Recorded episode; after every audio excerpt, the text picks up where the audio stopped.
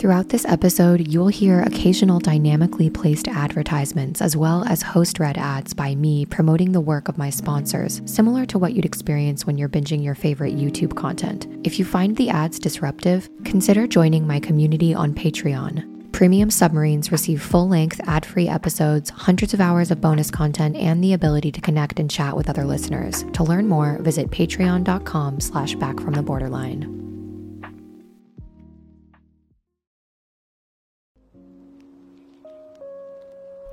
Hello, everyone. Welcome to Back from the Borderline, where we walk willingly into the darkness within our minds and return home to ourselves transformed. This podcast is a soul expanding and trauma informed offering serving up all things self awareness and spirituality for those who've been diagnosed with or relate to symptomology of BPD, EUPD, or CPTSD. Today, we're going to be talking about emotional over control. People who tend to feel like they're over controlled personalities may refer to themselves as sensitive on the inside but tough on the outside. Emotional over control and fear of losing control is caused by a combination of our biotemperament, our upbringing, and cultural and systemic factors. And as we'll discuss in this episode, sometimes being emotionally over controlled is something that can help you do well in the world. But as with anything else, in the extreme, being over controlled isn't sustainable and can cause us to feel increasingly alone and unfulfilled in life. Now, being emotionally over controlled and having an over controlled personality is different from being controlling. Over control concerns self control and does not necessarily mean you want to control other people. What we're talking about today is a coping style that's characterized by excessive concern about inhibiting your emotional expressions and behaviors. When you have a severe fear of losing control, you might become perfectionistic, rigid, emotionally inhibited, and extremely critical of yourself and other people. If you have an emotionally over controlled temperament, you also may be really hard on yourself, thinking of yourself as lazy and not deserving of love or even life. But in other people's eyes, you seem extremely disciplined, diligent, hardworking, and high functioning. Clinical psychologist Dr. Thomas Lynch and his team are amongst the most prominent teachers who have studied emotional overcontrol tendency. They founded Radically Open Dialectical Behavioral Therapy, also known as RODBT, which is an evidence based treatment protocol for people who struggle with emotional overcontrol. Today, we're going to be speaking with Larry Dahmer, a psychological associate at Health Sciences North in Sudbury, Ontario. He specializes in radically open DBT. It was an incredible honor to speak with Larry, and I'm so excited for you to hear our conversation because this treatment modality is brand new. So, this information that you'll be hearing on this podcast today is something that many practicing mental health professionals are potentially unaware of, which is why I'm beyond honored that Larry agreed to speak with me today.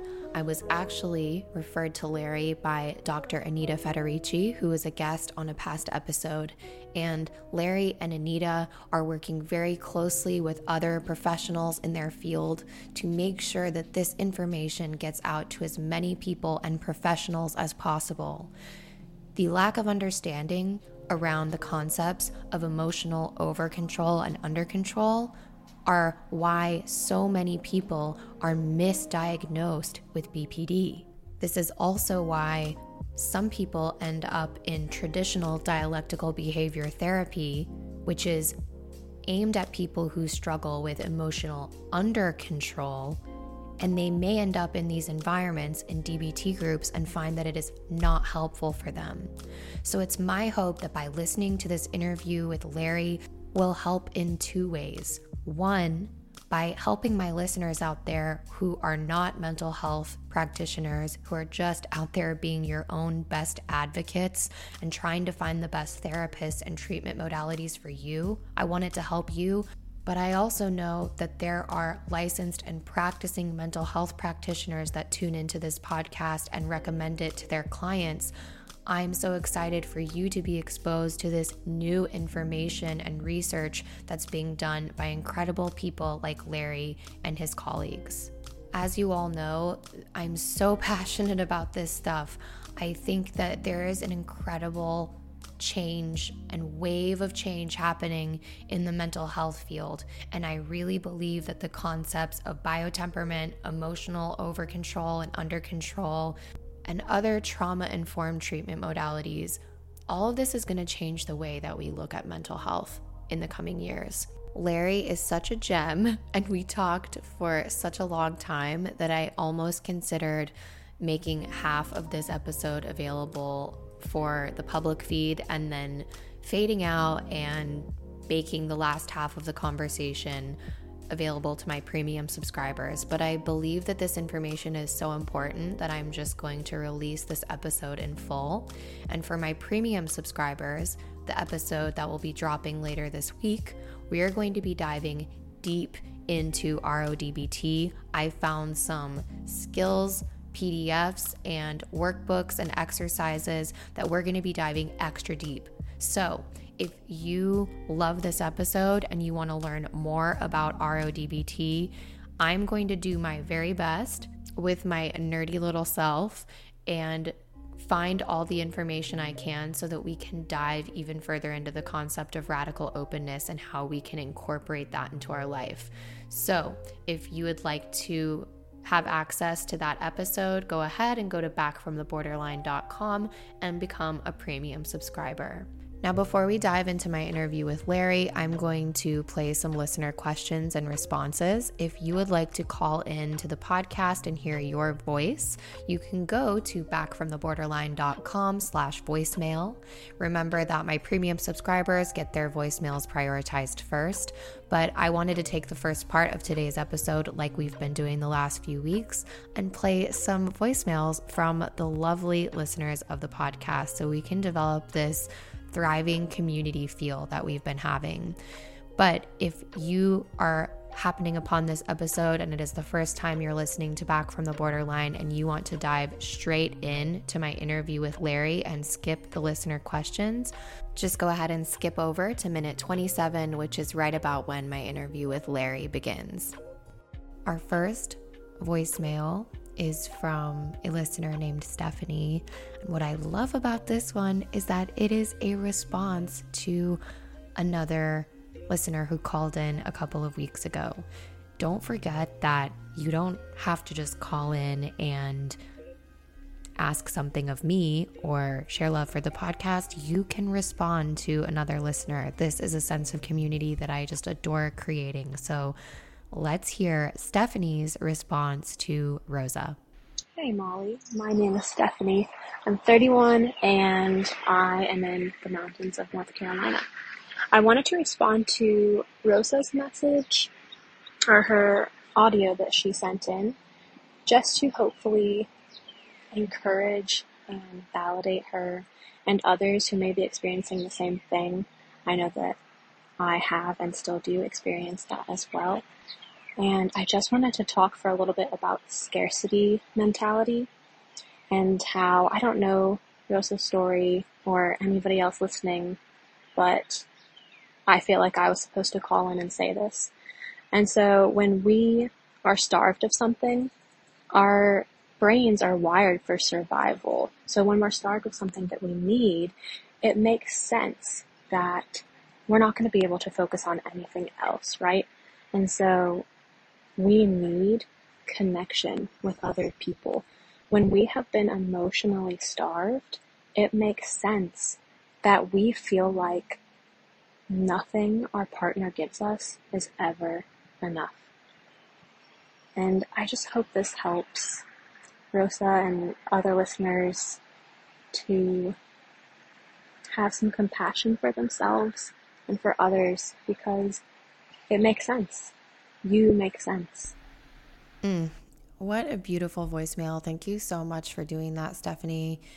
And so much of what you said, I thought is just such incredible and beautiful advice for anybody that has been emotionally or spiritually starved. For so many of us who grew up in emotionally neglectful environments when our caregivers did not see us and reflect our emotions back to us, or even just well meaning, speaking our love language, give us enough physical touch, give us enough words of affirmation. I describe myself as someone who often feels like I'm in a desert, like I'm thirsty. So when I describe my need for physical touch and affirmation from partners in the past, it's come across as so clingy and so intense that it can really put people off. And to Stephanie's point, self compassion is the key here because only we can give ourselves that love and what we need. Only we know what we need if we're expressing our need for connection in this really clinging and desperate way, it makes sense and it's okay that you feel that way. But we can't be surprised if the people in our lives and the people that love us feel almost overwhelmed and engulfed by that desperation, that air of desperation. So, what's helped me is realizing that if I'm feeling that desperate need, that almost like urge to just yell at my partner and say, You never give me enough love, you never hold my hand first, etc., etc., that is a sure sign that we need to turn inwards and give ourselves a little bit of love first and get ourselves back in that window of tolerance that we talked about last episode. And then approach our partners and articulate our needs in a calm, centered, and grounded place with clear requests for them. And not from a place of expressing a deficit of you never do this, you always do this. It's sometimes I feel so desperately in need for love and affection that I know that I can come across a little bit overwhelming for you. I'm going to do my best to tell you what I need. So I need a hug right now. I'm feeling really overwhelmed.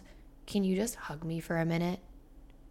Can you sit here with me and just listen to me and just be here and hold my hand? Go to your partner and express your needs in a calm way once you've given yourself a little bit of love, gotten yourself back into your window of tolerance, and go to them and tell them what you need. But that requires you to go within and do some reflection first. So, thank you again, Stephanie, for calling in. I think that's so beautiful. And I absolutely love that my listeners are starting to call in and support each other. This just shows we're not alone. There are other people just like you tuning in every single week and going through the same things. Part of what makes recovery from BPD, EUPD, CPTSD, all the D's, all this trauma, is that we can convince ourselves that we're so desperately alone. But that's not the case. It can feel that way, but that's not the reality.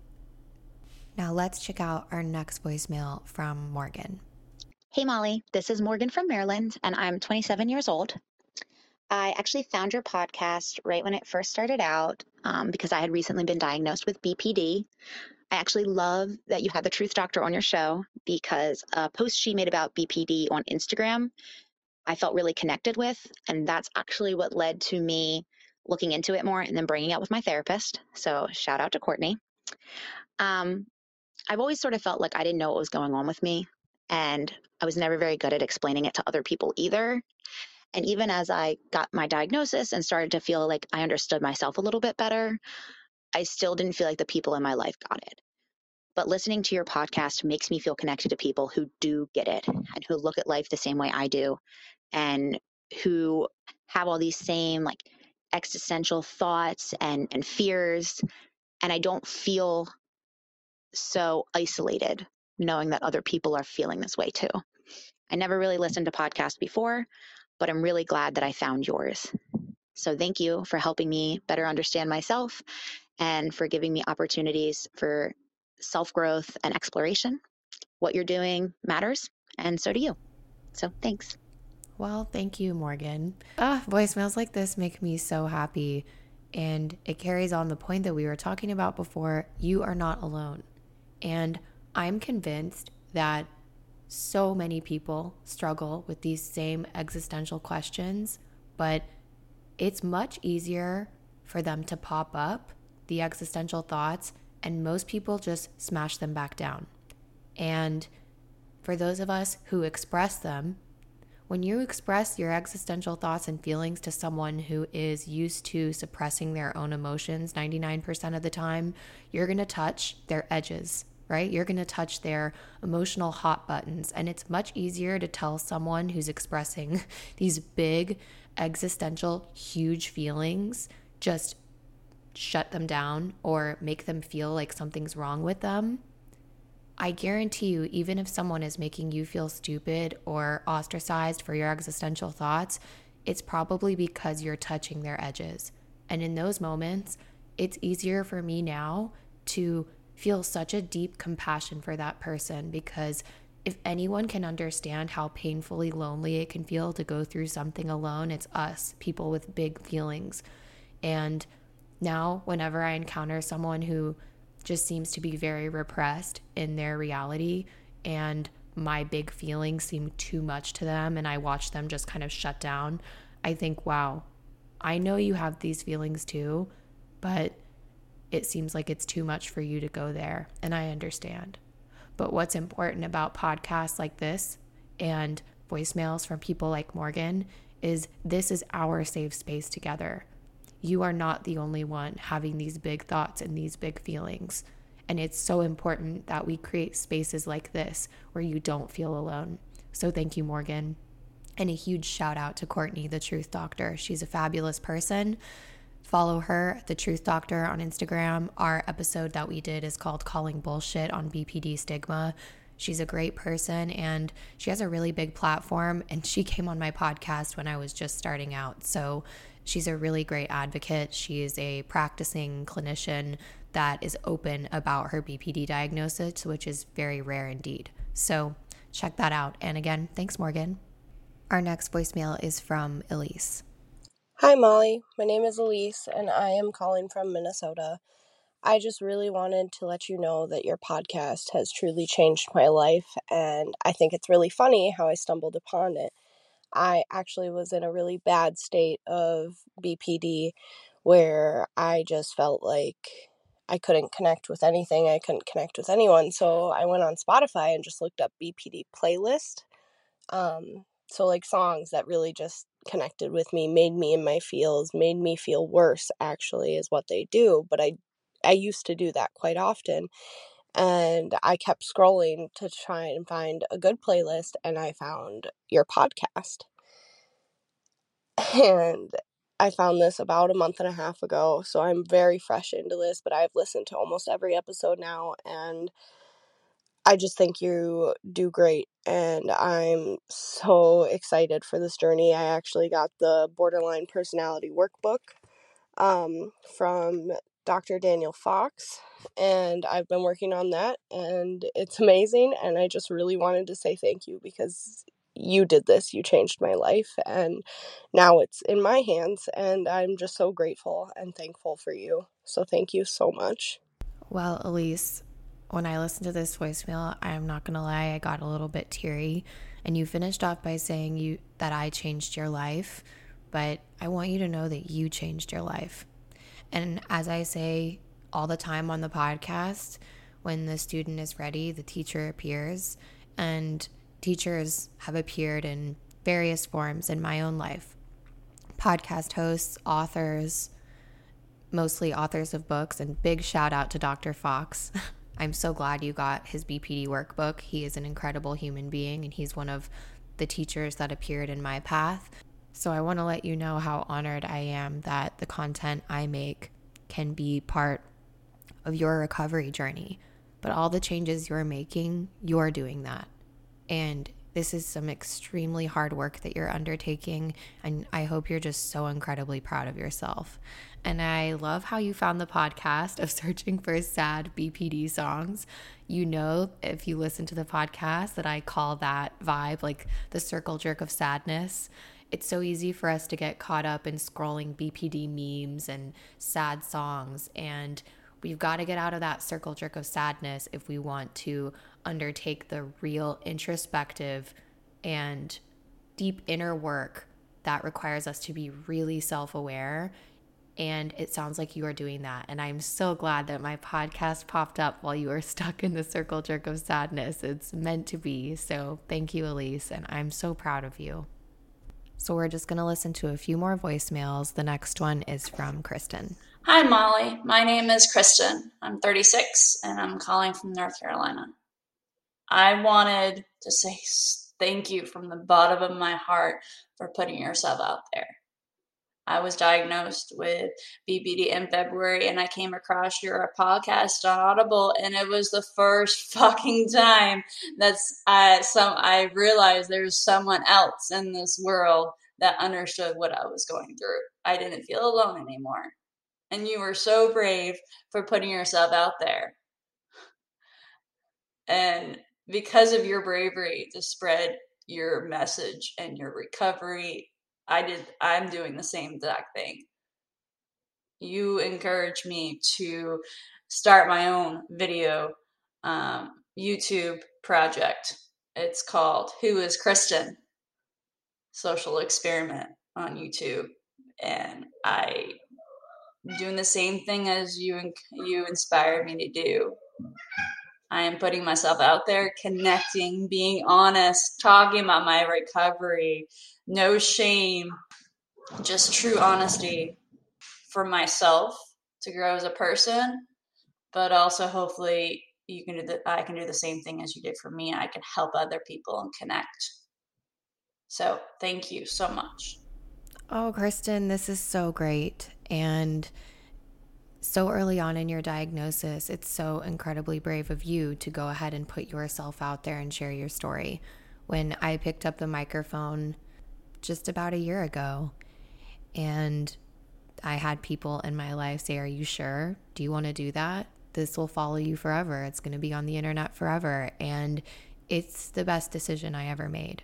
So I'm so incredibly proud of you for sharing your story. And I hope others can do the same. This is exactly why I'm doing what I'm doing, which is hopefully that this will catch on like wildfire. So I'm wishing you all the best in this new endeavor. The last listener question is from Cheyenne. Hey Molly, um, my name is Cheyenne. I am 24. I'm from Virginia. And I just wanted to say thank you so much for all of the hard work that you're putting into this podcast. Um, your book recommendation of Healing the Shame That Binds You literally changed my whole fucking life. Um, I'm doing so much inner child meditation. I was raised in an abusive religious household. Um, and God, I didn't even know shame was like a problem for me, but it definitely was. And um, that book just changed so much for me. It changed my whole perspective. And yeah, I realized that a lot of my aversion to self help was actually like deep rooted anti psychology religious rhetoric, um, which is something I'm still working on. But basically, um, I just wanted to say thank you. And if you have any more good resources for inner child and shadow work, um, that would be awesome. So thank you so much for everything that you do. And I hope you have a great day. Cheyenne, thank you so much for this voicemail. I'm so glad to hear that John Bradshaw's book, Healing the Shame That Binds You, was so impactful for you. It had a similar impact on me, as you know, which is why I recommended it. If you search John Bradshaw on YouTube, he has there's so many of his old lectures and you can just absorb yourself in all of his work it's pretty old and some of it is so cheesy and cringy just because of like the production quality, but the content is just incredible. Also, Brene Brown has a ton of valuable work that she's done around shame. So just Google Brene Brown shame. Again, I'm big on going on YouTube and finding all the free resources that you can find there.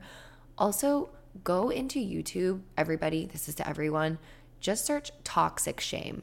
Another concept that I came across recently that you might find interesting, you and the listeners, is the concept of tribal shame. And it's based on the teachings of Dr. Mario Martinez. And it's definitely a more spiritual concept. But if you look up Dr. Mario Martinez and tribal shame, I think that you will find that to be very interesting too. I plan on doing an episode all about toxic shame and tribal shame and all these concepts. So you can look forward to that in the future. But for now, those are some resources that you can dive into. As it pertains to shadow work, you know, dig into the work of Jungian analysis. So Carl Jung is one of my favorites. Marion Woodman is another prominent Jungian analyst. I'm also a big fan of Marie Louise von Franz. She is another Swiss psychologist. Her work is very Jungian. She does a lot of work on the archetypal symbols and fairy tales.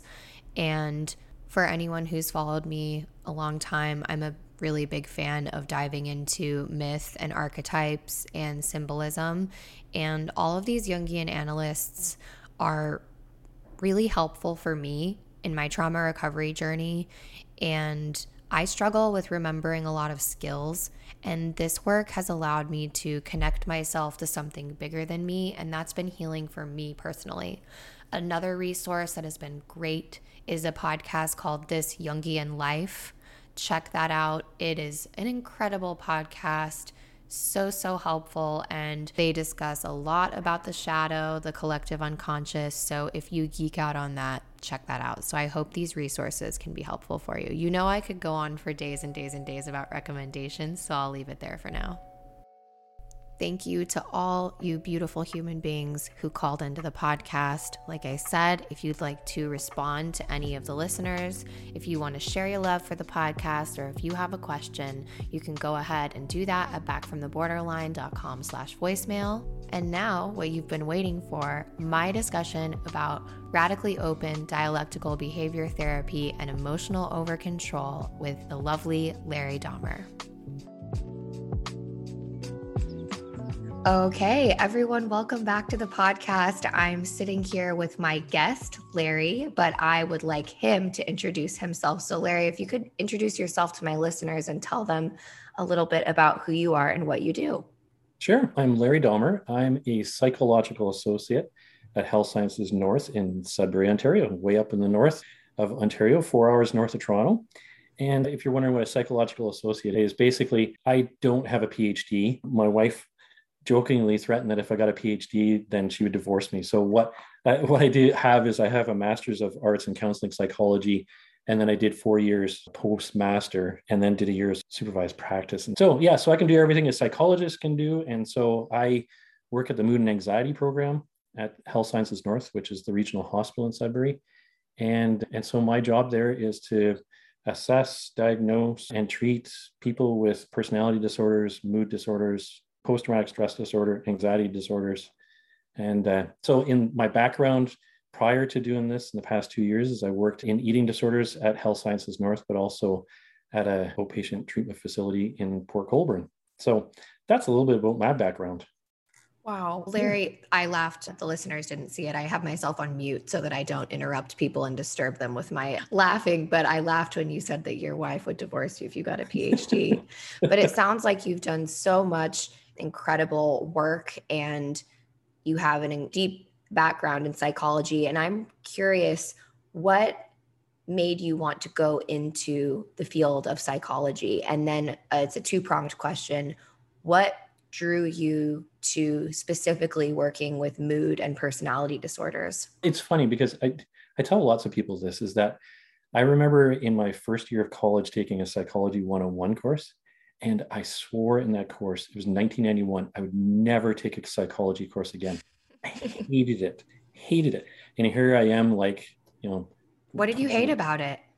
Oh, I just, I saw zero application to life. Like my mind was like more pragmatic and this has got to make sense. And who cares about talking about memory and all that other stuff? How does that matter? And so mm-hmm. I just, I hated it. And so how did I get into psychology? It was just, I think over time, just listening to people, I've had some really wise people in my journey. I was a late bloomer. I went, did my BSW part time. Oh, sorry, bachelor's of social work part time.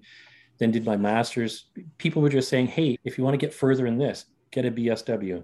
If you mm-hmm. want to take it up, have more doors open, be more specialized, get a master's. And so it was just listening to people and then I had Dr. Adele LaFrance Robinson suggest, hey, join the College of Psychology, uh, Psychologists of Ontario. And so it's just listening to people, mm.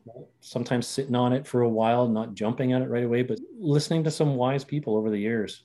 So, yeah.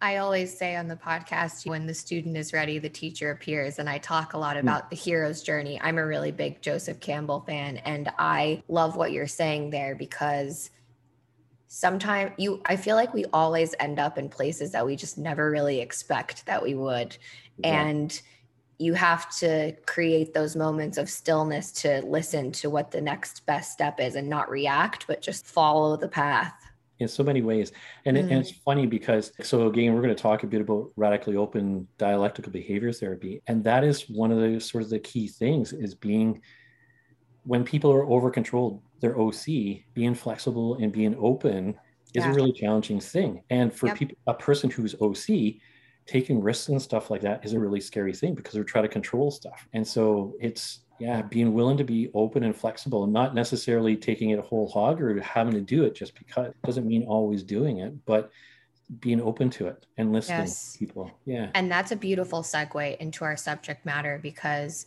for the listeners who haven't already heard this episode, I did an episode with Dr. Anita Federici, who introduced me to the concept of emotion over control and emotion under control. And for the listeners, if you haven't listened to that episode, I'll be putting that in the episode description because I highly recommend you check that one out before listening to this interview with Larry because it provides a lot of context. And I titled that episode, Larry, from a quote that Dr. Anita said in the episode. And she said, What did she say? It was, uh, I should have written it down, but it was like, uh, razor blades on the inside is mm-hmm. something that she said is what feels like emotion over control. Yeah. And what I've heard more than anything is I started off my page, Larry, talking about BPD because I have BPD traits, but I now have just my the way I view personality disorders and BPD has transformed so much in the last year. I take issue with calling anyone's personality disordered because it, or medicalizing the personality because I've seen how much I can transform and how much I've changed in just the last three years. And if I just went strictly by everything I read about BPD,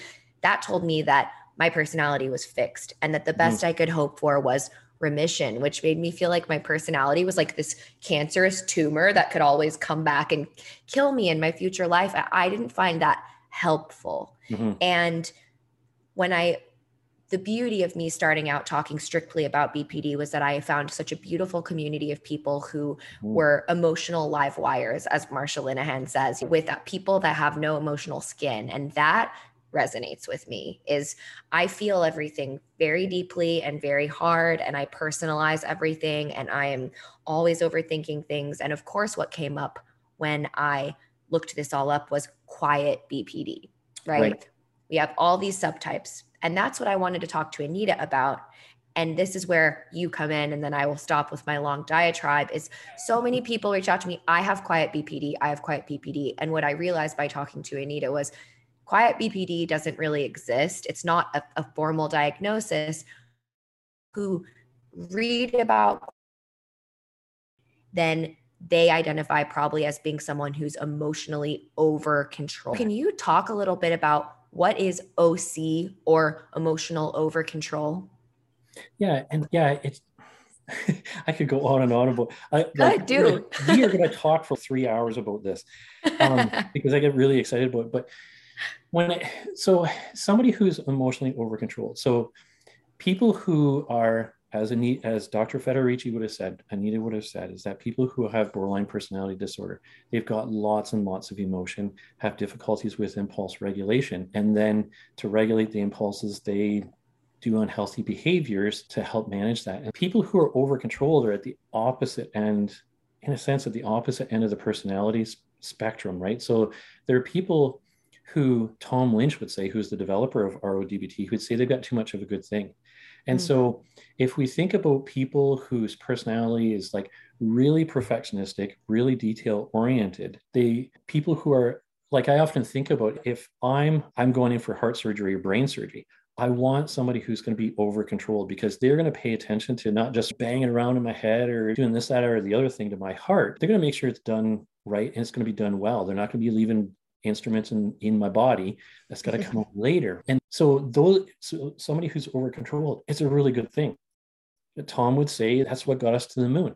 The problem is that when people are too over controlled, they are too rigid in their beliefs they're too perfectionistic they're needing to be too structured they are needing they're not flexible they're not open in rodbt then uh, would propose proposes that when people are oc over controlled they got too much of a good thing then it leads to emotional loneliness. It's disconnection. It's not able to be vulnerable with other people being having aloof and distant relationships. And so they might have lots and lots of friends. Like so for example uh, using myself as an example i know lots of people. I'm a friendly guy. I like people. But my wife again would say larry who really knows you? Because again if i'm over controlled i don't i won't be vulnerable with people. And so that's what happens. That's where it it gets um, people who are over controlled into trouble is that they've got too much of a good thing and it leads to emotional loneliness then of course mental illness like increased depression increased anxiety eating disorders etc etc come into play. So does that make sense it makes so much sense. I should have forced my partner Zaz to come and be my co-presenter on this interview because he's classic OC. Like, and I'm definitely, I think Anita and I got into this where society has forced me into an OC box hmm. but I am my bio temperament is under control. I will tell a stranger my deepest darkest secrets. And right. Zaz, for example, my partner is exactly as you described where he we were just talking at coffee this morning and he was describing his perfect life where he said i love traveling because he's i love being a nomadic person because i could get on a plane and i love meeting someone in an airport bar hearing all about their life and then never having to see them again. That's what he described and i thought to myself like that is such a classic oc thing because yeah. i can have a good night, like really meet somebody. And he loves to hear other people's stories. Yes. And he genuinely loves that. Yes. And he's so good at connecting to other people. But you only a very few people, like me and his mom, probably yes. know his deep, dark fears. And it took me mm-hmm. a long time to get to that yeah. Is that kind of how you would describe someone that's oc yeah, yeah and that's it exactly and oh you said something so yes that would be an oc oh that's where i was going with it so mm-hmm. just because somebody is on that end of the personality spectrum isn't always problematic so people can be oc but the difference is how does that it does their over control traits negatively impact relationships?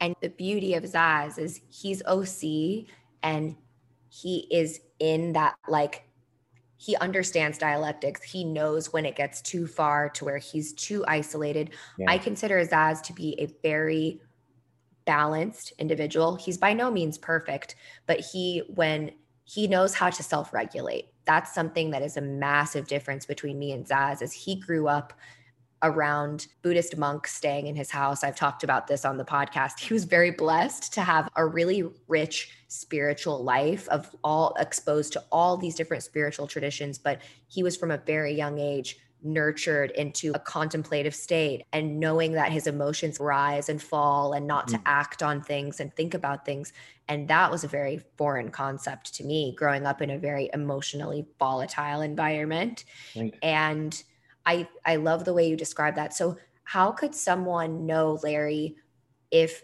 they are it's okay. We've already described that if you're emotionally over controlled, that's fine. Everybody mm-hmm. has a different bio temperament, but how does how would someone maybe identify if they're what does it look like rather when OC, emotional over control, starts to negatively impact life and relationships?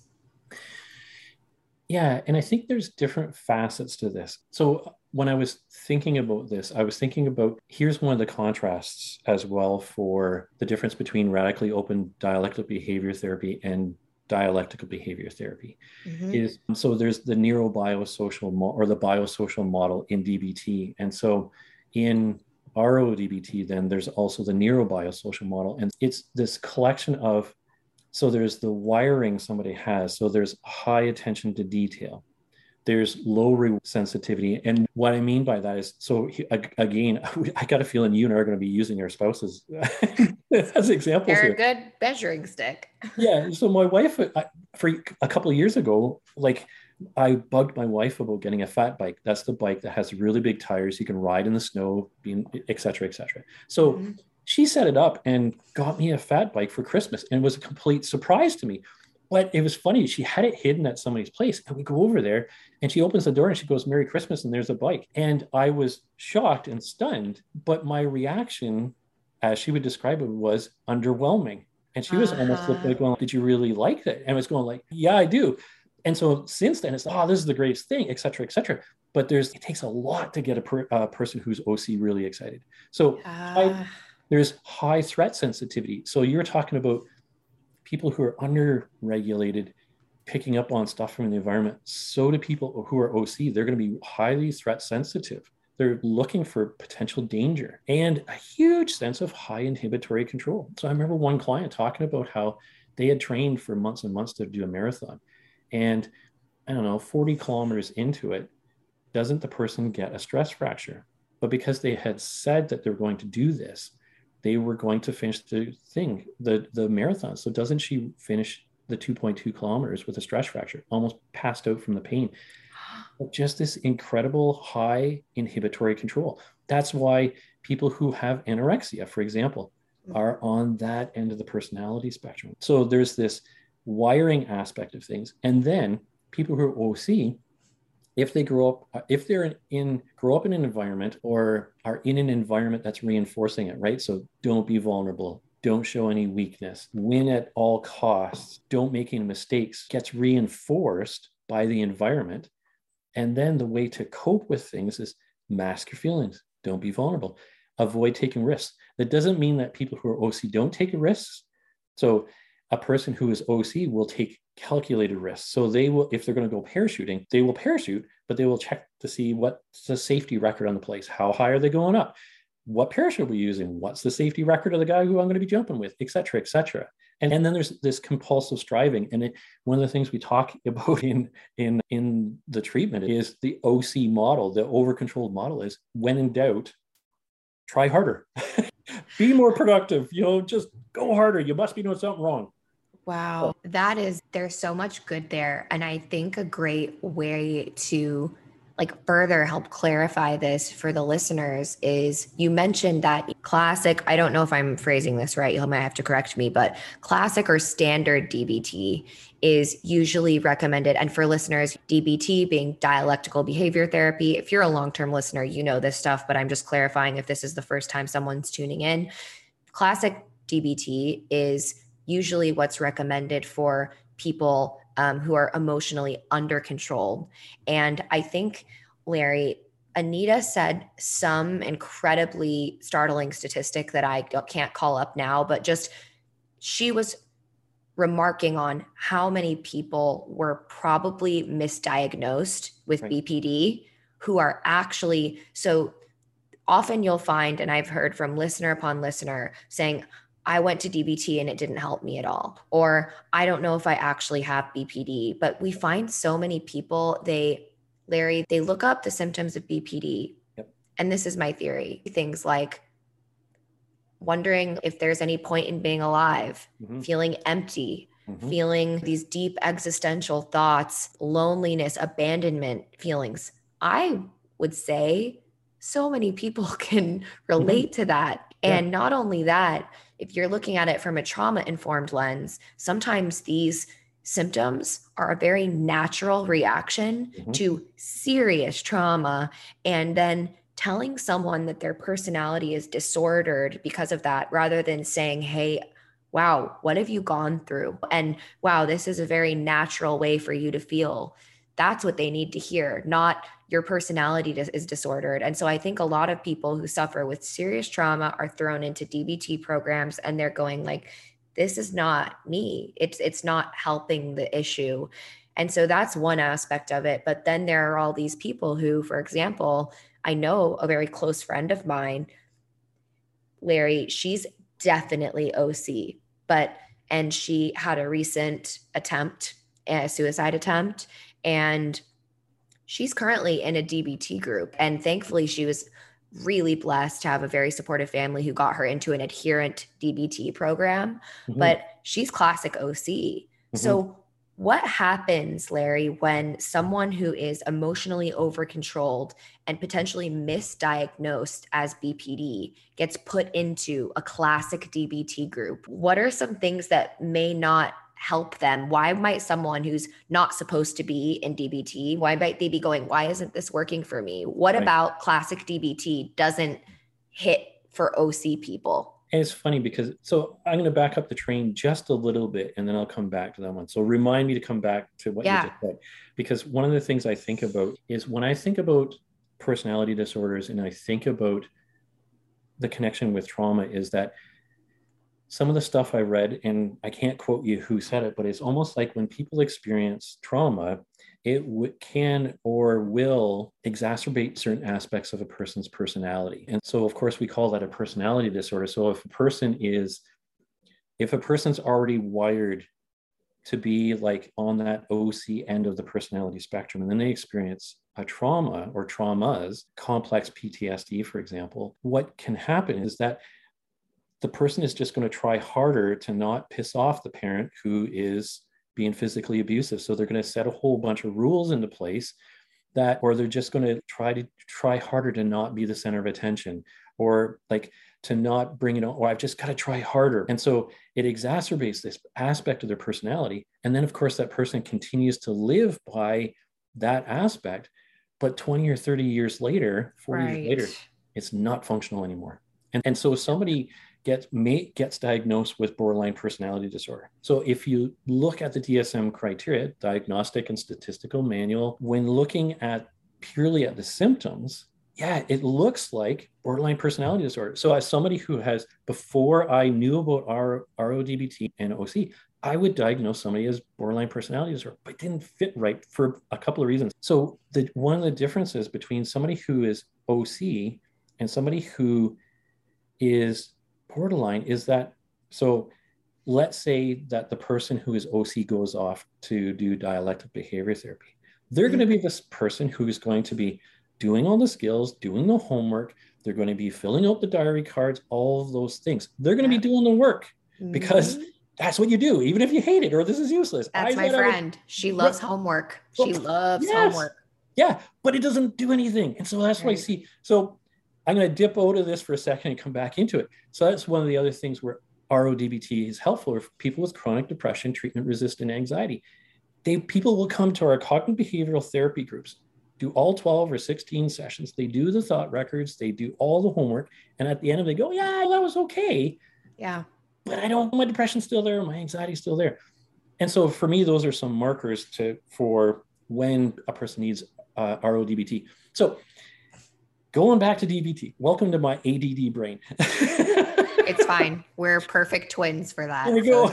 so the difference between somebody who is borderline personality disorder and somebody who's OC is a person who is over controlled can still be suicidal, can still be self harming, still have some of those traits, but the function of it is different.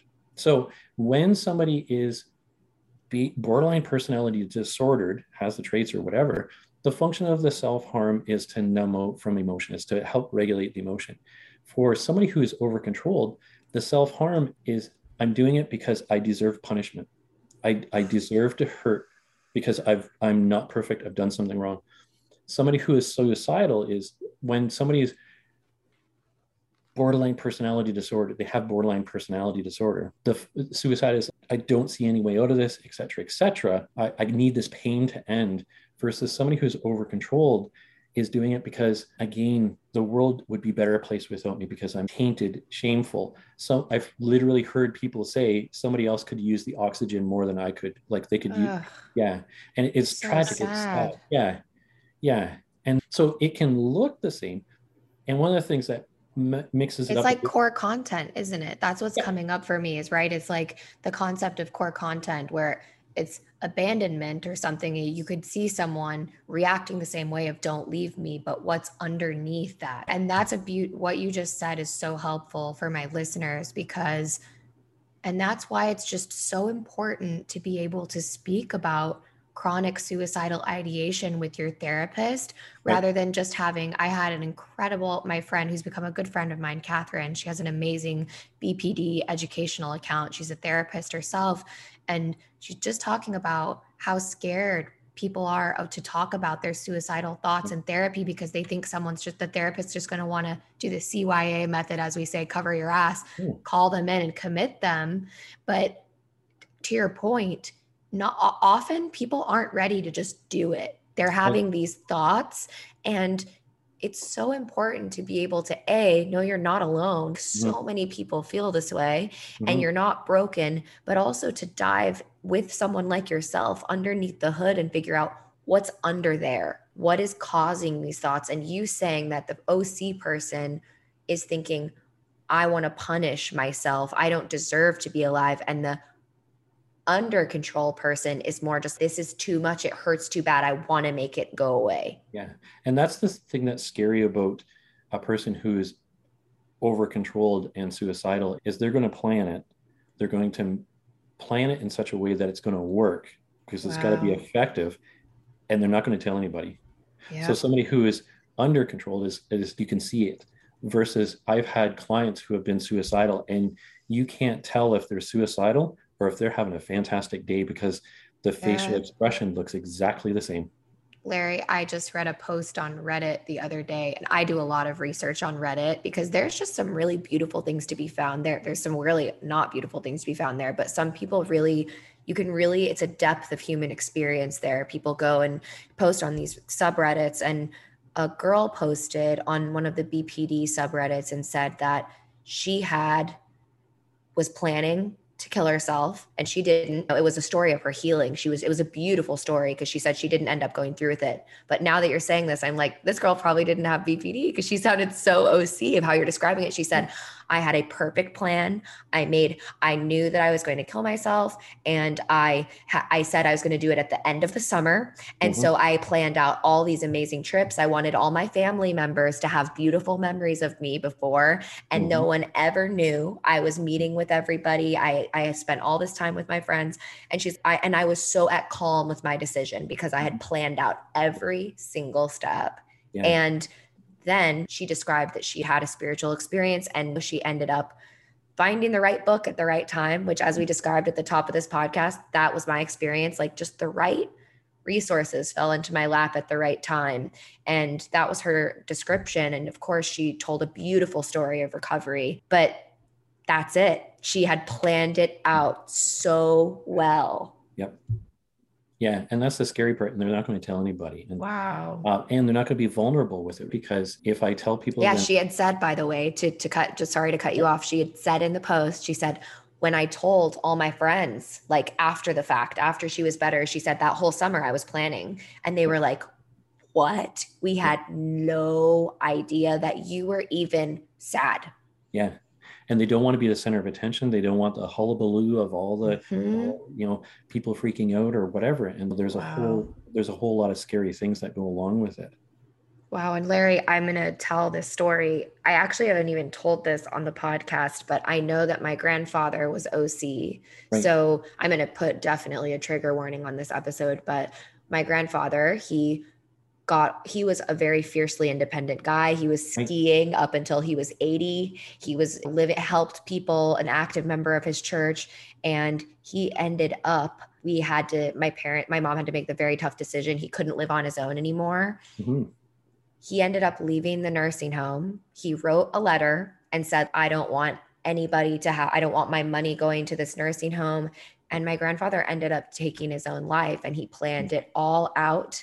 And it was a really traumatic thing for my family. Mm. But now looking back on it, it's like that's classic OC, right? Mm. Like he he made a plan, he had it all justified, and he didn't want his money being wasted for people taking care of him. He wanted to leave all his money to his he felt like a burden to people. Yeah. And yeah, and it's stories like that are like tragic because Yes. yeah.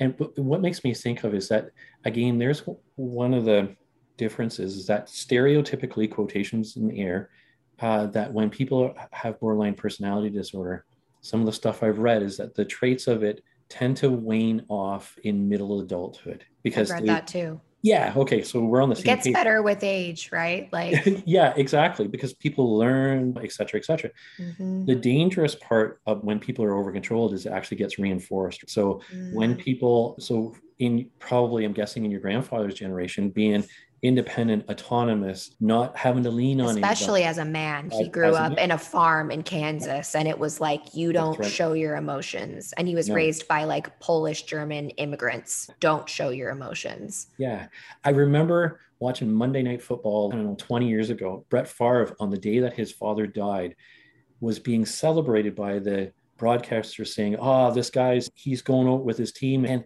no Brett Favre should have been at home with his family Yes. mourning the loss of it, but it gets celebrated. And so the OC stuff gets when somebody's in their 70s or 80s, they live on their own, they're independent, they're able to do it. Great.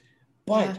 they don't uh, they don't ask for help and then problems happen. And being being fiercely over controlled, independent, et cetera, et cetera, gets reinforced by our society. And so it actually can get worse as age goes on. Larry, Anita mentioned something in our interview as well that I think will resonate with you. She was just saying exactly what you're saying that people that are OC, it's and people that are under controlled like me, they learn very quickly that showing your emotions and being vulnerable not okay. So you need to force yourself into this OC mold.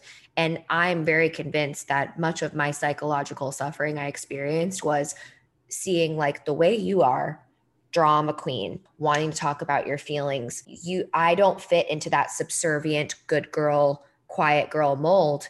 And i really believe when there's this disjointedness between how you feel you really want to be and the box you're being shoved into that creates psychological suffering. And i truly believe in my heart that is whatever is out there telling us like you're not living in alignment with your truth. And that i'm going to give you this depression and this anxiety to push you to show you that like you're not living in alignment.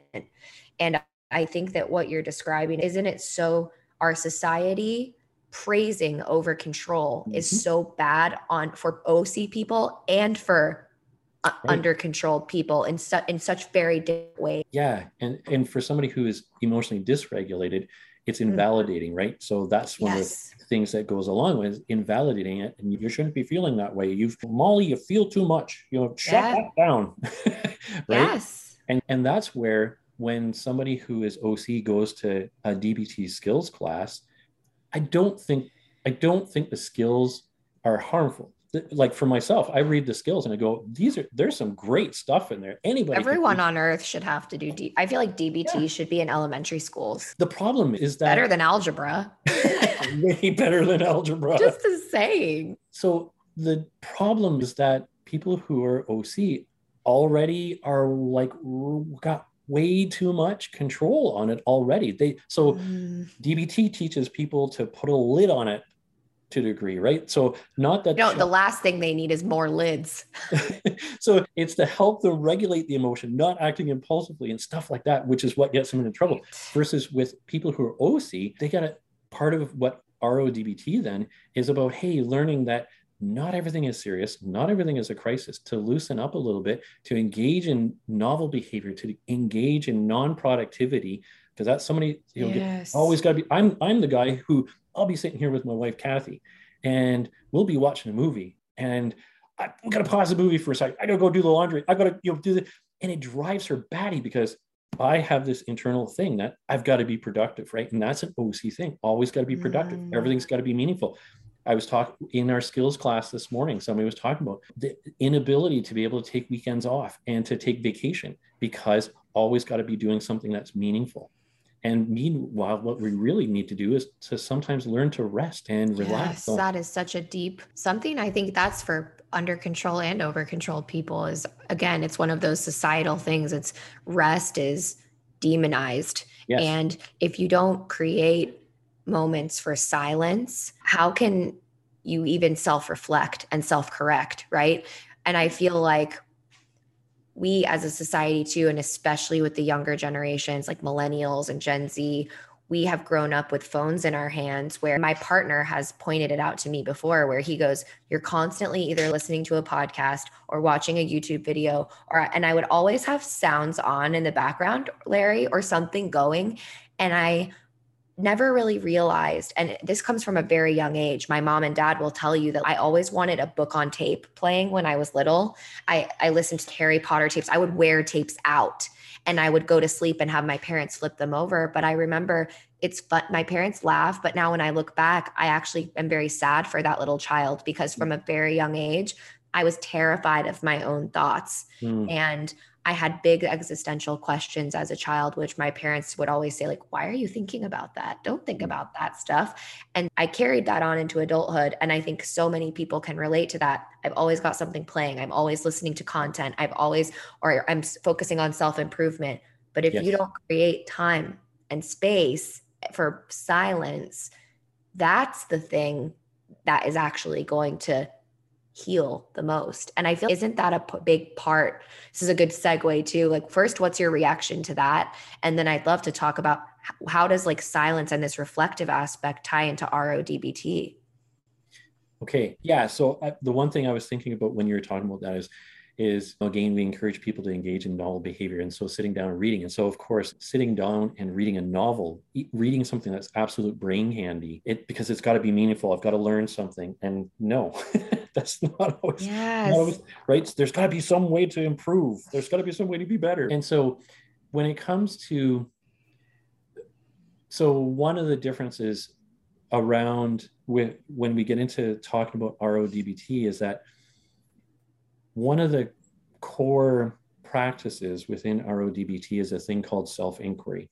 And what people are part of the mm-hmm. mindfulness mm-hmm. aspect of RODBT is when we notice bodily tension, if we find ourselves becoming anxious, defensive, etc., etc., is to sit with a self inquiry journal and ask ourselves questions about that thing. And so the OC person wants to find solutions. We've got a problem, we need to find an answer. And so the practice of mindfulness, the practice of self inquiry within RODBT is actually to not to find an answer, but to find a good question.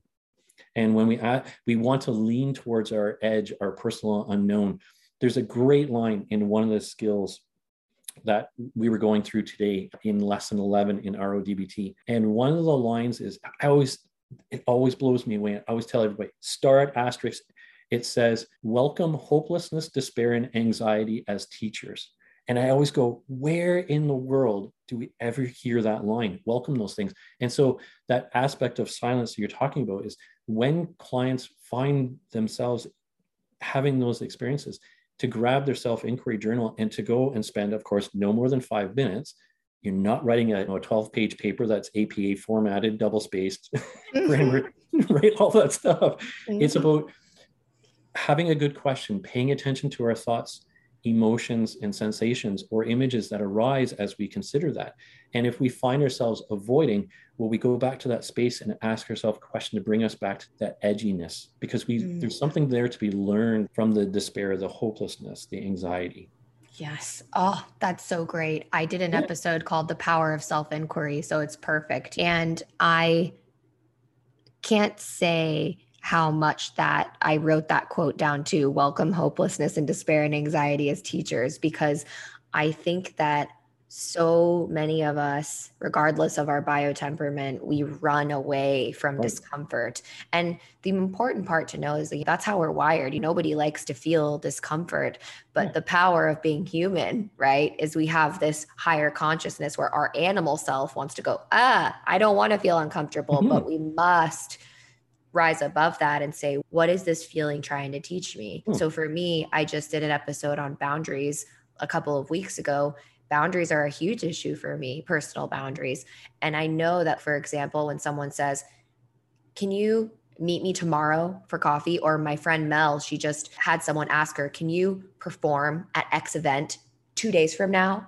And she's an amazing singer. And she and I were just voice noting about this. And she said, Molly, she's really being hard on herself. She says, Is it okay if I say no? And I'm just like, these are these this anxiety we're feeling. And then of course she did her own work her own like inner work.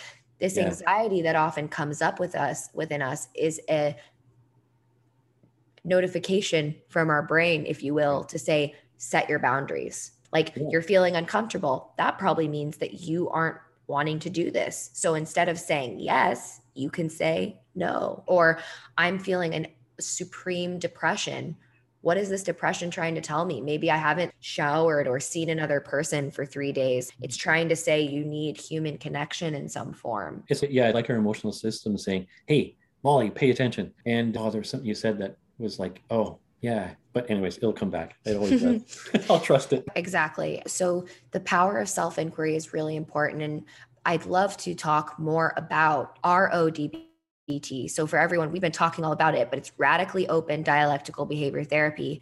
And you've said it's different than standard DBT. What are the core differences in RODBT? What are the, and I think I wrote down in my question is I said, what would you say is the core of RODBT? What's the goal? How would you say is like some of the, I'll just stop and let you. I could go on and on. I know. What's the point of it? What is, what do you, what would you say to someone if you were just describing, you had to give it in a nutshell to someone? So the, the the quickest Coles Notes version of it is that it's really to increase a person's openness, right? So openness to Mm. new experiences, being able to be flexible to the demands of what's going on in the environment. So a, a person who is OC is going to have a lot of difficulty with things like changes in structure or changes in plans and being open rather than being fixed in our thinking. This is the way things are. This is how it is is being open to considering hey maybe there's different perspectives at looking at things. So it's about increasing openness it's about increasing flexibility when it's called for. And all with the main idea behind the whole thing is to inc- increase connection emotional connection with somebody else. So you're talking about how your partner has a couple of people you and his mom i think if i remember Mhm. correctly who are people that who know him. And really that's what we're aiming for in rodbt is we'll say is like is to be able to connect with at least one other person who can actually get to know you. Because again if i'm constantly distant or not people don't know who i am then and i'm not able to talk about what's really going on with me then i carry that emotional burden with me that heaviness and i don't see any way out because i only see one perspective versus when we get talking to other people we can open up our perspective and we may, not necessarily agree with their opinion, but at least we're Yes. talking about it and looking at things from a different way. So that is, I- it is, if we were to boil it down to three words: openness, flexibility, and connection with emotional connection with other people. That's beautifully put, Larry. And what you mentioned, I think, as we know, it's really difficult for people to get into RODBT. I imagine it's even more difficult to find RODBT groups than it is even DBT groups. And that's already so difficult for people to get into, at least here in the States. And I can imagine it's tough in Canada too. Spoken to many of my UK listeners. But what I love about having people like yourself and Anita on the podcast is there's gems that you can take. So even if you can't get into therapy, which my, was myself a, a year or so ago, I couldn't afford to get into therapy. And my conversations with my friend Melanie, we met through this podcast and we actually have a voice note pen pal relationship where we voice note each other every day and we talk about the really heavy stuff that's on our mind.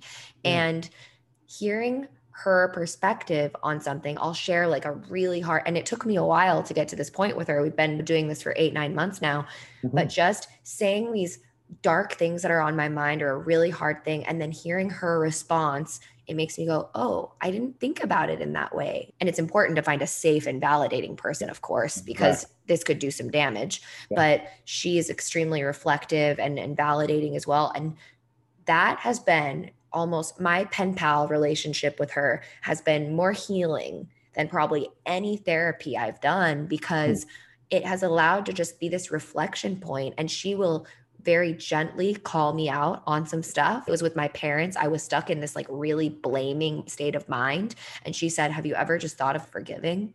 And I'm like, "No." Hmm. And but she planted this seed, not forcing me, but it's this, these people if we open ourselves up to a safe other and really just say the things that we're scared to say, you'd be so surprised that either they offer some really good encouragement, they say me too. Another mm-hmm. thing is that it's been so healing with my relationship with her. If you open yourself up to someone, sometimes you'll find out they're like, "Oh my god, I feel like that too." Exactly. Yeah. And and I think that's one of the things that's really cool is because again when people have mental illness there's so much shame and stigma attached to yes. it is that being able to one of the people in a, one of our skills class that just ended she was like grieving the fact that on uh, Mondays we get together and I, have got people who understand me. We can cut through a lot of this stuff. People know yeah. where I'm coming from.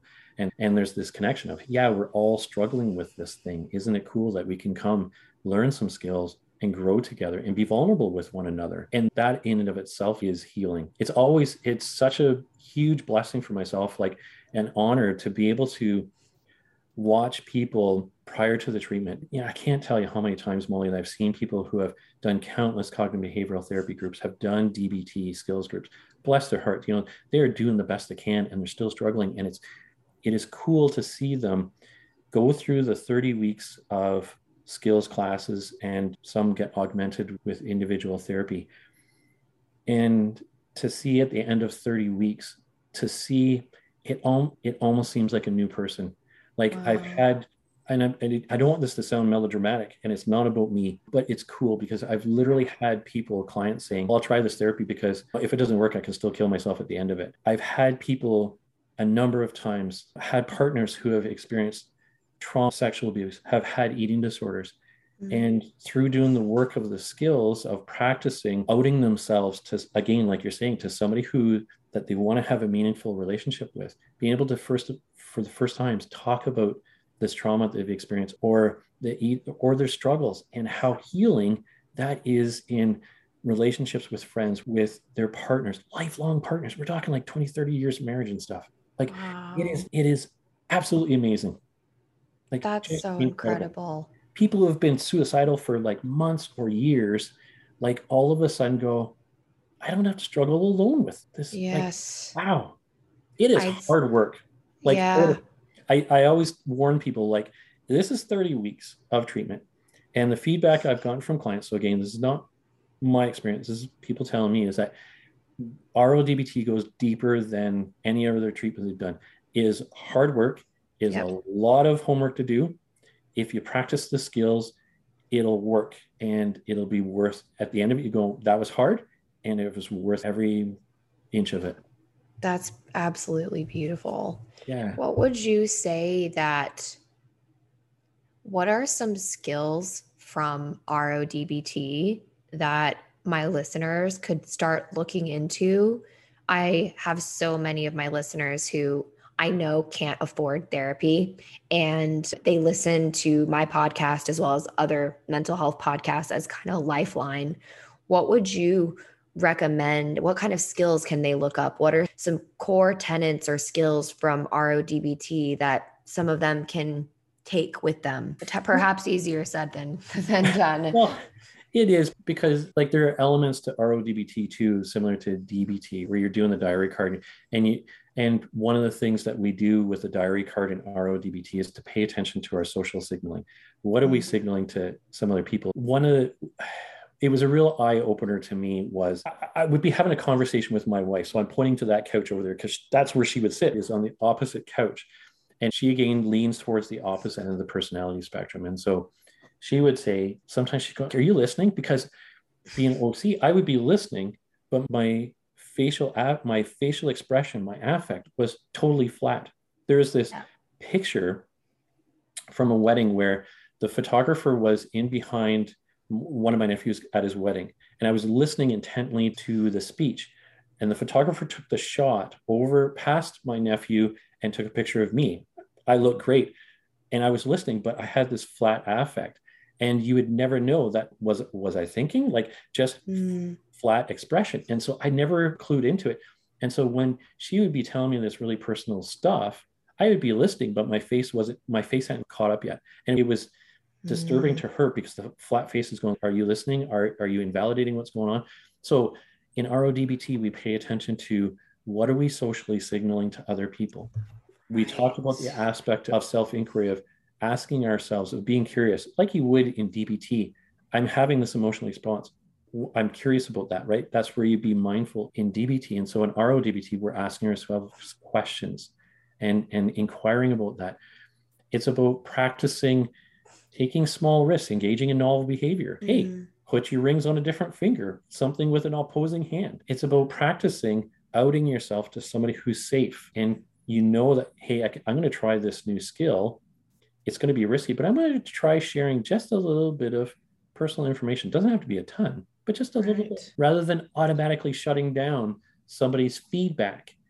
Being able to sit with it for a second and asking ourselves, is there aspects of what they're saying that I should adopt or I should like personally? I think people need to learn all 30 skills. Of course, I'm OC. You need the most, you need the best, right? Obviously, it'd be so great if someone could get into the full program. And I think what I'm hearing from you is interesting about OC. There's like a, is there, maybe it's called like the big five personality test. And it's like where you have these certain traits and it's, are you low open? It's, it asks if your openness, how is your openness? Are you low open or, and that's coming up for me as you're talking about this. And my what I want my listeners to sit with is if they are saying, like, yes, it sounds like I'm over controlled, is just meditating on the concept of openness. It's like, how am I being maybe inflexible in this moment? Are there things in your life that you just believe to be a hundred percent true and there's no way they're not that way? Yeah. And how can you what how would your life change if you just believed that you don't know anything for sure like how would it how would your life be if you instead of trying to pretend that everything is okay for once to say to a person that you trust you know what? I don't feel okay right now. Yeah. And i and if you feel like you're a burden to someone, I'm an emotional dumper, as I like to say, Larry, where it's I will just dump everything. And something i've been trying to practice as someone who's under control is asking someone like i'm really struggling right now. Do you have the emotional capacity to talk with me about some really dark heavy stuff mm-hmm. that i'm going through? Mm-hmm. and then that gives the person that emotional consent to say i'm actually in the middle of a project but i in five minutes i can be present with you and yeah. so if someone's oc it's like if you really feel like I'm sure that whoever in your life, I'm speaking as someone who's with an OC person, if they come to me and say, Can I talk to you about some heavy stuff? I'm like, Oh my God, yes, tell me. You never talk. So tell me everything, please. And so try that because I guarantee the people in your life that really love you, they're like dying for you to open up to them. Mm. And just ask that if you feel like a burden, do that. Say, do you mind? Do you have some capacity? And I guarantee you're going to get this response of, oh my God, please. And one of the things that made me, made me think about too is that there's this fantastic line in RODBT and, and Tom Lynch talks about, he says, we don't see the world as it is, we see it as we are. Yeah. Yeah. It's a great reflecting point. And and again, that can be an avenue for discussion. Hey, I see it this way. How do you see it? It doesn't mean yeah. that you necessarily have to adopt the other person's perspective, but it's in the discussion of it, of how much in the past bunch of years have we well, Canada is exactly like the States, like carbon copy for, in a lot of ways. There's mm-hmm. differences, but I but less school shootings. Yeah, I would say less violence, nice access to healthcare. I would say these are some p- positives. Those would be some difference. Yeah. You're like, yeah, sorry. I digress again. Yeah. I've been watching a whole lot because a lot of our news covers us Yep. and you guys, right? And so Yep. we have lost the ability to be in, in Canadian politics and stuff. We've lost the ability to be able to talk with one another and be able to listen to one another. And so we Yeah. we can have a different perspective, but I'm not going to throw you under the bus. We're going to talk. We're going to share ideas. Let's think about this thing. Let's not Mm. be so entrenched in whether we are liberal or uh, conservative, whether Yes. Republican or Democratic. Whether Like- you're right or wrong. Exactly. that's where we get lost is i think i shared something a couple of weeks ago as well that was i a, a meditation for myself or mantra if you will whatever you want to describe it as is releasing the need to be right be right and do the right thing. And Right. a lot of times the right thing is for you and again it's, there is no right thing but it's like the right thing in the moment is often like choosing your own inner peace. It's is this reaction or is this is me being so inflexible in this viewpoint or is me really believing that i'm such a burden to everyone and i don't deserve love or oxygen or life? Like Yeah. really what's best for myself and for the people i love? Questioning these very hardwired beliefs that we have and also recognizing that as you beautifully articulated in the beginning of this interview is these ways that we think are hardwired when we're young to help us survive in our childhood environments but then they and they're very adaptive and it's Mhm. amazing that we do that. But then when we get outside of that childhood home that's when people that we meet in our lives start going wait that's we're rubbing up against them and they're and we are going we're broken. We're no you just had some shitty software downloaded when you were a kid and you can unlearn that download. You can control alt delete and re-upload some new programming. Yeah, and and it was, one of the things you were saying made me think about one of the other lessons that we talk about is we also there's a, a real big emphasis on our valued goals, and so we have clients look at what are their values, and if we're being really rigid, if we say relationships are really important to us, for most people, those are really important, different aspects of relationships, and if I say that my values are around relationships with my wife, with my kids, with friends, whatever, and yet I'm so rigid and stuck in my way of thinking that regardless of relationship, I'm not going to listen to them, then there's Mhm. this conflict between their values, between our values, my values, and what I'm living out. And so we want to look at those things too. And yeah, and again, that's sometimes where those OC traits can really become problematic. It gets in the way of, of how we want to live. There's that lack of integrity between what we value and how we live. And sometimes Yes. values are in cla- clash, right? So I might value setting boundaries for, I might set, I might have a, a value of having a good relationship with my, with my, when my kids were teens, setting a boundary, but it might clash with, sorry, having a good relationship with them. But I might also value not letting them get away with stuff. And so what happens when I say a curfew of 12 o'clock and they come home at 12:30 or 1, right? Do I stick to the rigidness of the boundary or do I stick with the relationship? And so there's this tussle conflict that goes on. point Yeah. So Yeah. being able to acknowledge the conflict doesn't necessarily mean that one is right more than the other, or maybe at one time it's more adaptive one and the other one's more adaptive another time. But being able to allow ourselves to sit with that tension, to not necessarily have an answer, to sit in the ambiguity of it, the tension, the anxiety, the depression, despair, etc., and learn from it. What is this telling me? it's so important and everything you're talking about with the skills that you've mentioned from RODBT it just seems so heavily weighted on self-inquiry and reflection and also this tuning into your higher self and your intuition and allowing the space for that stuff to come through Yeah. and as Marsha Linehan herself is a Zen master, so she is very, she's a practicing Buddhist. And I always ask my guests because I'm just leaning into a kind of a spiritual aspect of this podcast. It seems, is there a spiritual aspect to RODBT? Do you find that people that have more of a spiritual grounding tend to flourish in this therapy more? Because I feel like for myself, I consider myself to be someone who is really disconnected from my spiritual self.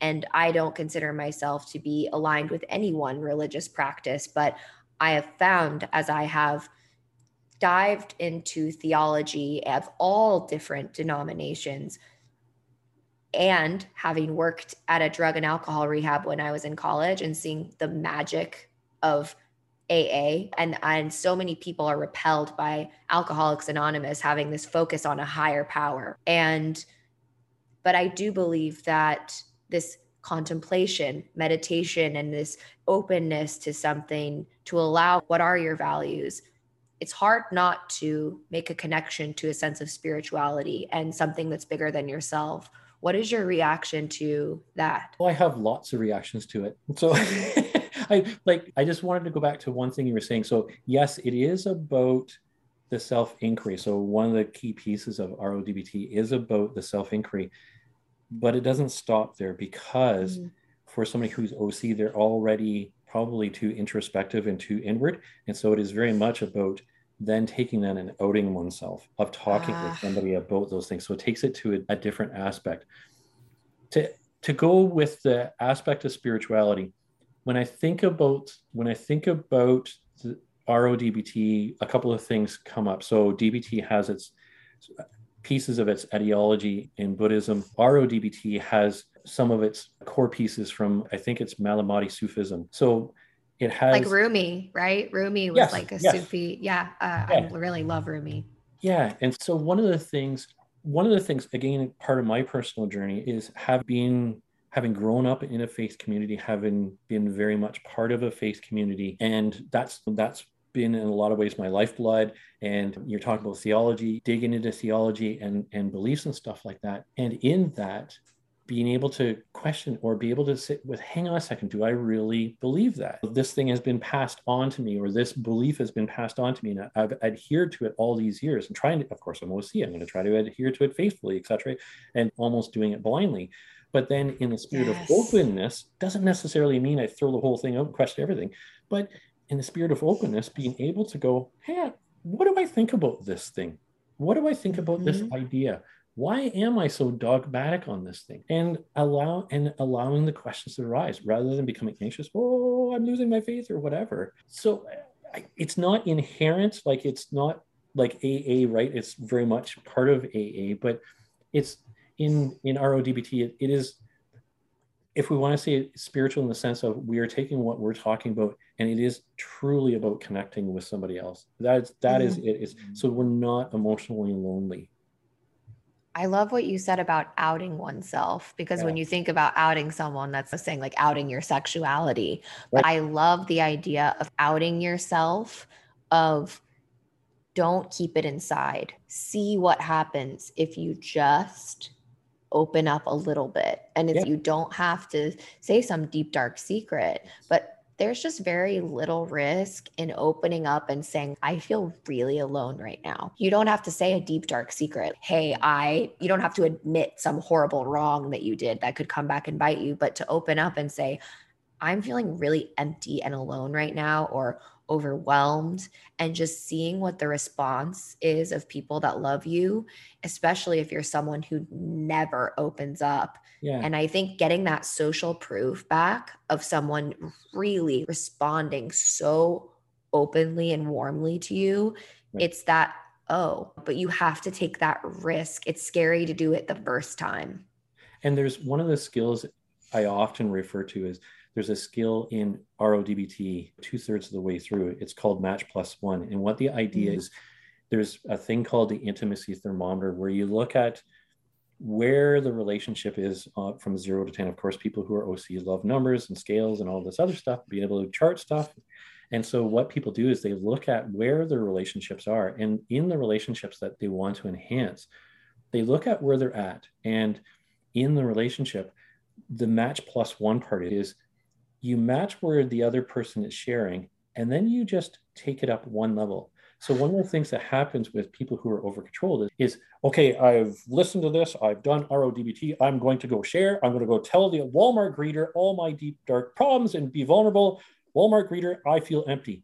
No, that is not what we're saying. And then you're going to get an awkward, potentially awkward response. And exactly. then you're going to prove to yourself this doesn't work. And doesn't then you're work. back to square one. Exactly. Now I feel ashamed and embarrassed because I've overshared.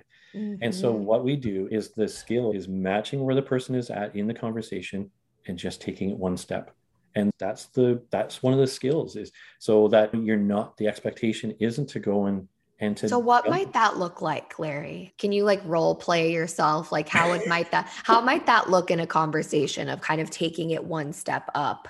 okay in in good RODBT practice Ah, what he's got his book, everyone. He's Dude, put his I- glasses on. He got his book out. He's let's do this. I tell you, man, we were getting serious here. And of course, one of the things I, I, in being a good little RODBT therapist, is that you don't have to have everything memorized because we're not smuggling in, hey, I got it perfect. You know, you Yes. too.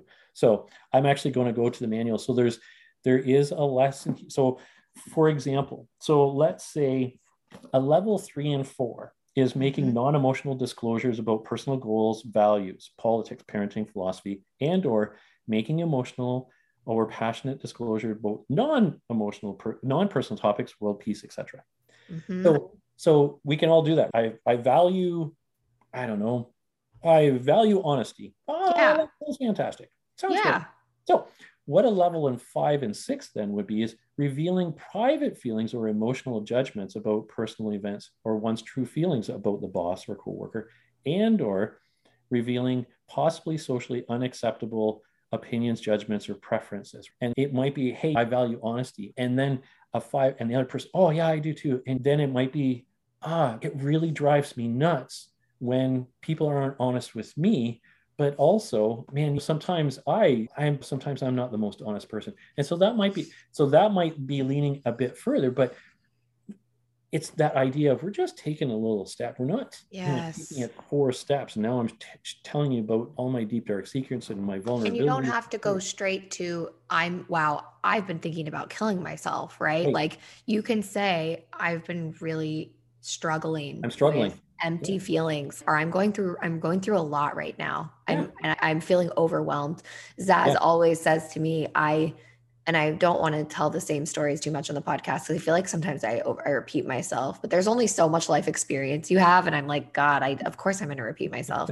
But I, sometimes I've struggled with naming my emotions. And so I tend to say, if Zaz goes, it's so obvious when I'm not okay because I am not good at hiding. I'm not like you. I don't have a ever have a flat affect. I'm like, like I am just freaking out. And Zaz will say, Are you okay? And he is OC. So he's constantly checking his environment. Are you okay? Are you okay? You Stress good? sensitive Good? yeah, Yeah. And he'll be like, Are you okay? I'm like, I'm fine. And I'm clearly not fine. And so he's not convinced. And so we've had this conversation where I, if I can't name my feeling, I will sometimes just, he's just say you're overwhelmed. Cause then at least I know that whatever you're feeling is over the limit and you're like, it's too much. And I'm much better at doing that. And if I tell him I'm overwhelmed and I just voice it, that's such a freeing feeling. And I'm Yeah. asking him to practice that too. And Yeah. he has been, us modeling that for each other has been so great because it was hard for him to open up. And I think this is an interesting thought, Larry, is for people that are OC, I know for Zaz, if you have a partner that's under control and Yep. really struggling, yep they often feel like I can't say when I'm feeling. I've had partners tell me in the past, they're like, Molly, yeah, I'm not going to tell you when I'm struggling because you're barely keeping it together. And so Mhm. I feel like I need to be the strong one. Except people that are, uh, I will say on my side of being the under controlled, it's nice to feel to hear from your partner that is that we see as having it all together and not saying anything. It's so freeing to hear like I'm struggling too. And it's Yes. healing. Yeah, and again, that's the similar conversation that my wife and I have. Is that again? I had a thought. Where did it go? It happens to me all the time, Larry. Because you're talking about that. Oh, so because again, I'm OC. If I see Kathy struggling, then again, because I'm threat sensitive, something's going on with her, and I want to fix it really quickly. I want to make it go away because not only is it distressing to her, it's distressing to me. And if it's distressing to me, I want to make it go away because I don't like the feeling. So I've really had to work and continue to have to work hard to Mhm. go there with her and be able to listen and validate. And man, again, I got to practice what I preach here because I can be incredibly invalidating Yes. with her. And so I can go there with my clients and but because I live with her and she's like the most important person in my world that it's if she's gonna have a good day it's scary. And yeah, Yeah. that's exactly that's a better word yeah. Yeah. and so but i've in sitting with it and going and allowing to talk about hey what's really going on? And then like you're saying for me to be able to say yeah you know what? I had a shitty day too. Yeah. And that feels so good for people like me and your wife that are going like, oh God, even Larry or even Zaz who have it all together and they're my rock. Like they sometimes feel as out of control as I do.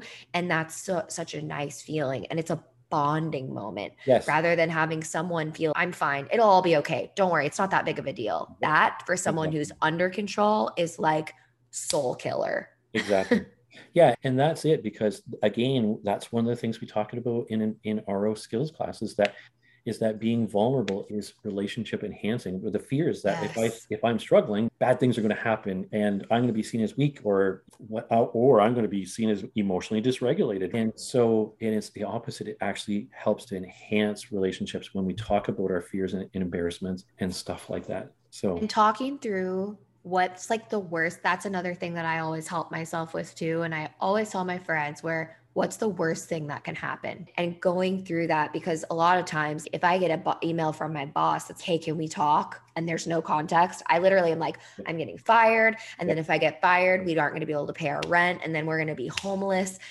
But if i stop and i go molly okay first and foremost your performance is great. Your last few performance reviews have been amazing. Yep. your boss always sends very short emails from his phone. But even if you get fired today, you have a family that has a home in Wyoming. You're never going to be homeless. You also are very hireable. You can get another job. You're going to be fine. So it's like talking these things. And to put it into context of what we're talking about is if you tell your partner, I'm overwhelmed, what's the worst thing that can happen? It's like, do you really think they're going to say, you're a broken piece of shit. Wow. Never talk to me about your feelings again. No, they're not going to say that. play out the whole, it really helps me to play out the whole story in my mind, like really play it out. Because if you just go, it's going to be bad, I can't do it. It's like you can't stop there. Really play it out and see how ridiculous it all sounds. And then you're like, okay, I think I can probably take this risk. Yeah, yeah, and it helps to become less risk averse then. That it's not so dangerous. Yeah. Exactly. I have taken up an incredible amount of your time, Larry. And so feel like it. it doesn't for me either. I can always go on and on. And but I love to finish up with a few questions about if my listeners have thought, "Oh my gosh, yes, I am OC and I've thought that I have BPD and maybe I don't now and maybe I and I always tell my listeners and if you're freaking out this I'm like giving you a light slap on the wrist and saying don't freak out because you are a multifaceted human being. It doesn't matter what diagnosis you have or don't have but the most important thing is that you get the treatment and the skills that will help you the best. So if my listeners feel like radically open DBT is something that could really help them what is the accessibility of this treatment, Larry? Because from what I understand, it's actually relatively new. Yep. And I would imagine it's a little bit difficult to find someone who is. How can my listeners take the first steps in trying to find a RODBT therapist or skills group? If people go to radicallyopen.net, there is a listing of therapists in Canada, the States, in the UK, other places. And so people can just search by geographic area and it'll list the people's specialties and where they're located and stuff. And so that's and their contact information. So that's probably the best way, Okay. radicallyopen.net.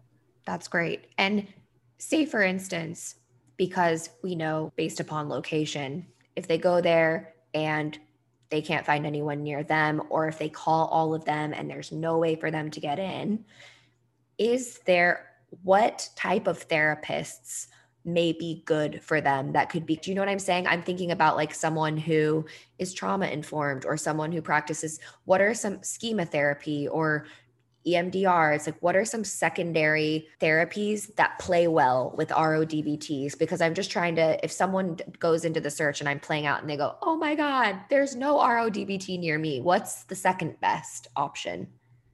I know that also might be a hard question. And I'm really biased. I know.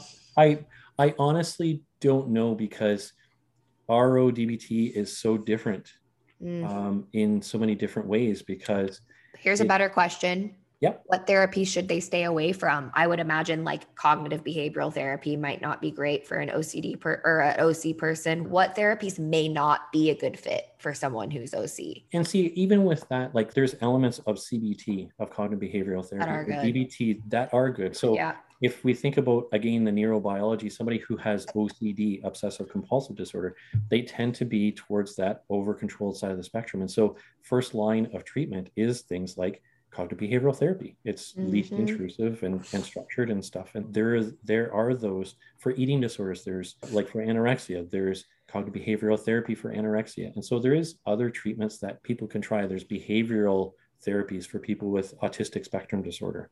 And so those are the first lines of defense. And so RO is meant for, again, it's not meant for, it is, it's meant for people who are chronically depressed, treatment resistant anxiety, who have the obsessive compulsive personality disorder traits or the disorder itself. Mhm. It, it's meant for folks in that way. And so I honestly don't know the answer to that. It's Um, fine. You don't have to. yeah. It's hard. I struggle so much for my poor listeners because it is so hard to get into tr- to good mental health treatment and in the United States, I lived for 6 years in the UK, so I experienced the NHS where there are just all sorts of other bar- barriers where you go into basically a GP, they'll throw you on an antidepressant and then they'll say, okay, you can wait eight months. You're not about to kill yourself. So you'll wait eight months before you can get into a therapist. And it's just all these different barriers, which I can imagine could probably be some of the same barriers in the in Canada. but in the United States too, what I've found is that a lot of the therapists that are available for insurance are not the therapists that would probably be as helpful for people. It's just there's so many barriers, Larry. So I, I just I always try my best to like squeeze out as much information that they can do, they can get. But y'all, it sounds like hopefully if someone really is resonating with everything Larry's saying, go to radicallyopen.net, see search your geographic area and see if you can find something. And it's my hope that therapy like this will become more and more readily available and that you'll have taken there's so much here that you can use in this conversation to get yourself started.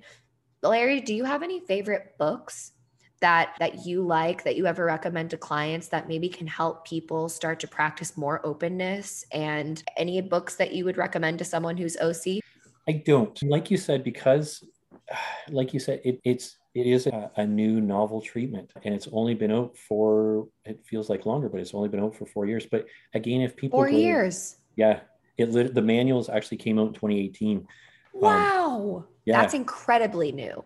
It is, and it was research. Tom Lynch in the background stuff talks about how it was. There's 20 years of translational research put into it, so he's really done his background work. He was actually, if I remember correctly, don't quote me on this, but I think he Mm. was one of the people who was working with Marsha Linehan and was going like, okay, yeah, DBT is great, and now we're, there's this other part of the population that's missing. So, it, where I'm going with this is that if people go to again radicallyopen.net there is a bunch of resources on there in terms of research articles, videos, and stuff like that that people can check out. There's some Right. fantastic blogs by the people who are doing the trainings and stuff like that. They're funny because, again, the spirit of RO, not everything has to be serious. And so they're worth checking out. So the whole website is worth checking out. Great. I will link that in the show notes. I'll make sure that everyone has access to it. In closing, Larry, what is next for Larry? What's next in the world of Larry? You're what do you do on your day to day? You're working with groups now and if for people that are in your area, how can they how are you comfortable with people reaching out to you if they would like to connect with you? Feel free to share as much or as little as you can. I don't know how backpacked you are in terms of your client load, so I just always want to give my guests an opportunity to share that hmm. at the end. Health Sciences North is, again, it's a hospital in Sudbury, Ontario. And so our catchment area is the greater Sudbury area. So it's Sudbury, Manitoulin. And at the hospital, we're not able to accept clients outside of that catchment. But again, if people are in Ontario, then I can point them to client or clinicians in the province. But what's next? One of the things that I'm excited about when it comes to RODBT is actually with Dr. Federici and Sharon Zister, who is uh, a social worker down in Toronto, fundamental in us getting things going in Sudbury is we're actually doing a qualitative quantitative study of RODBT as a transdiagnostic therapy. And we're still gathering data and interviewing patients and stuff. And it's some really cool emerging numbers are coming out of it. Like how it's one thing to hear people's or to hear people's stories and then have the numbers also back it up. It's wow, this is crazy good. So that's one of the things that one of the things I've that's on my radar. That's so exciting. That means maybe in 10 years, and maybe I have you back on the podcast and we'll have all this new data that we can talk about. That's the cool part about mental health and psychology now, because I was very much like you, Larry, where I started my LMFT and I just, I hated it. I didn't like my classes. I was very underwhelmed with the discussions that were being had. I just felt like they were very stigmatizing and I just did not like it. And what I'm thriving in this because I get to speak to people like you and Anita and hear about the new things that are coming out how and all the therapies that are coming out now. I love how much they really think about people not in diagnostic boxes. It's more about who are you bio, biotemperamentally, what happened to you, and, how, and what matters to you, and can and develop the skills so that you can live a life experienced as worth living for you. Yeah, and in, so the motto in in DBT is to have a life to develop a life that's worth living. In RODBT is to develop a life that's worth sharing.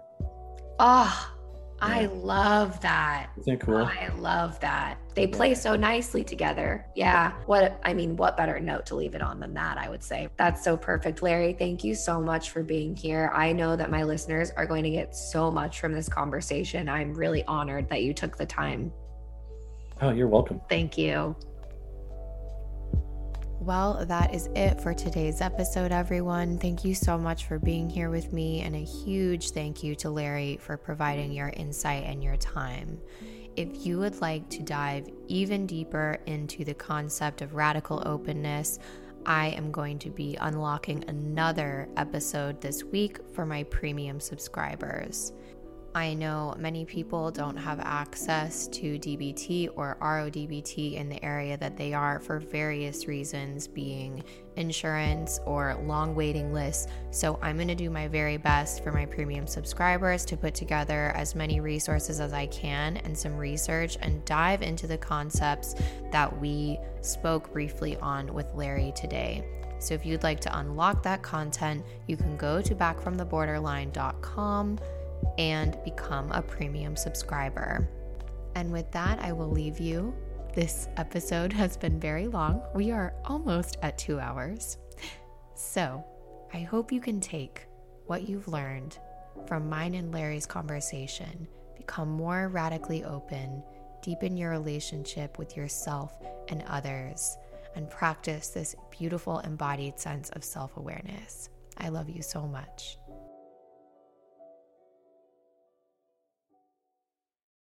Thanks for tuning in to this episode of Back from the Borderline. If you'd like to receive my monthly written recovery musings via Substack directly to your inbox, send me a voicemail, join the Patreon community, or check out my Amazon book list recommendations. Visit backfromtheborderline.com and click to access my link tree.